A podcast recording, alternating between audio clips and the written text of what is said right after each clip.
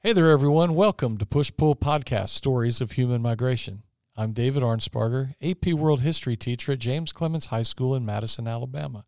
And today our guest is my favorite student, Giselle Chang. And Giselle's going to tell us a story about her grandmother and how her grandmother came to the United States from Taiwan. So, Giselle, welcome to Push Pull Podcast and tell us this uh, very personal story about your grandmother. Okay, so my grandma and well, my and, my and my grandpa they moved here from Taiwan to America in 1996, and some of the push factors in the migration was their small housing in Taiwan.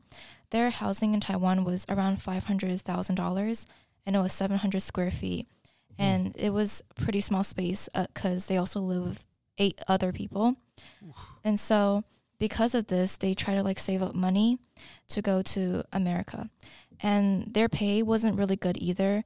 My grandma was a civil service worker. She made $500 uh, per month, and also my grandpa, he also made $500.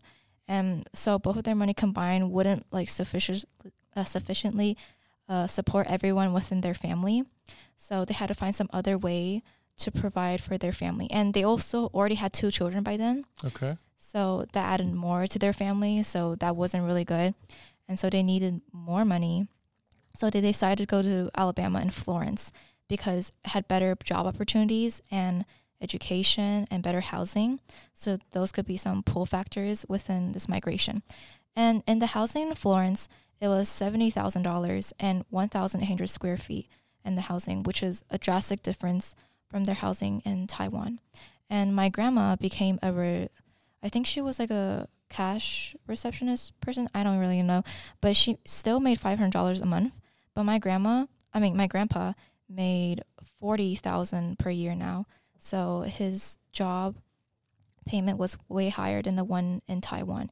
He was a, a sea transporter person, so his job was better. And they the money they got from Al- not Alabama, the money they got from Florence mm-hmm. uh, could provide for their two sons in their education because education in Taiwan wasn't as well as the education in Florence, Alabama.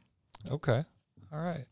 Um, yeah, what what an uh, interesting uh, story right there, of coming from Taiwan, and um, as you said, the pull factors for education and things like that. Um, what else? Anything else on the story? Um, so basically, their house, you know, it was bigger and stuff. But the reason why uh, their housing in Taiwan was smaller because there wasn't a, a lot of land. So the bigger the housing you want in Taiwan, the more money it's going to be. And since their room was like, it's still really small, but it was $500,000 because there wasn't enough land over there. So yeah, the bigger the house, the more money you had to pay. So there was more land here in sure. Florence. So that's why it was cheaper. Yeah. Um, you know, we've talked a lot about different uh, reasons people leave and go from one place to another. I don't think the concept of uh, better quality housing has really come up, but I could definitely see that. Yeah. Um, you know, I wouldn't want to live in a in a room with a whole bunch of people either. Uh, they definitely had better um, quality and stuff because back then they only had like two rooms, two small rooms for like eight people, plus two kids. So they mm. had to share a lot.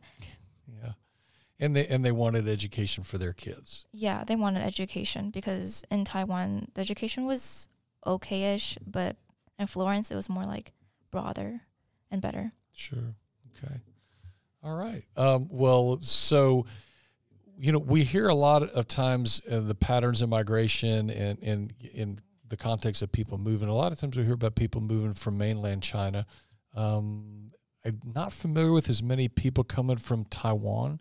Um, is that something I'm just not aware of because I don't know, or? Oh, um, I'm pretty sure a lot of Taiwanese people also migrated because, as you know, the uh, living conditions there weren't that well, um, and a lot of consider in Taiwan, my grandparents grandparents had a pretty stable-ish job. They're doing way better than some of the majority of the people there. So if they move because of this, then the people like that weren't doing as well probably also migrated too. Yeah. Okay. All right, Giselle. Well, that's a wonderful story. Um, uh, coming to us here on Push Pull Podcast, the story about your grandparents coming over from Taiwan. Thank you for sharing. Thank you. Okay.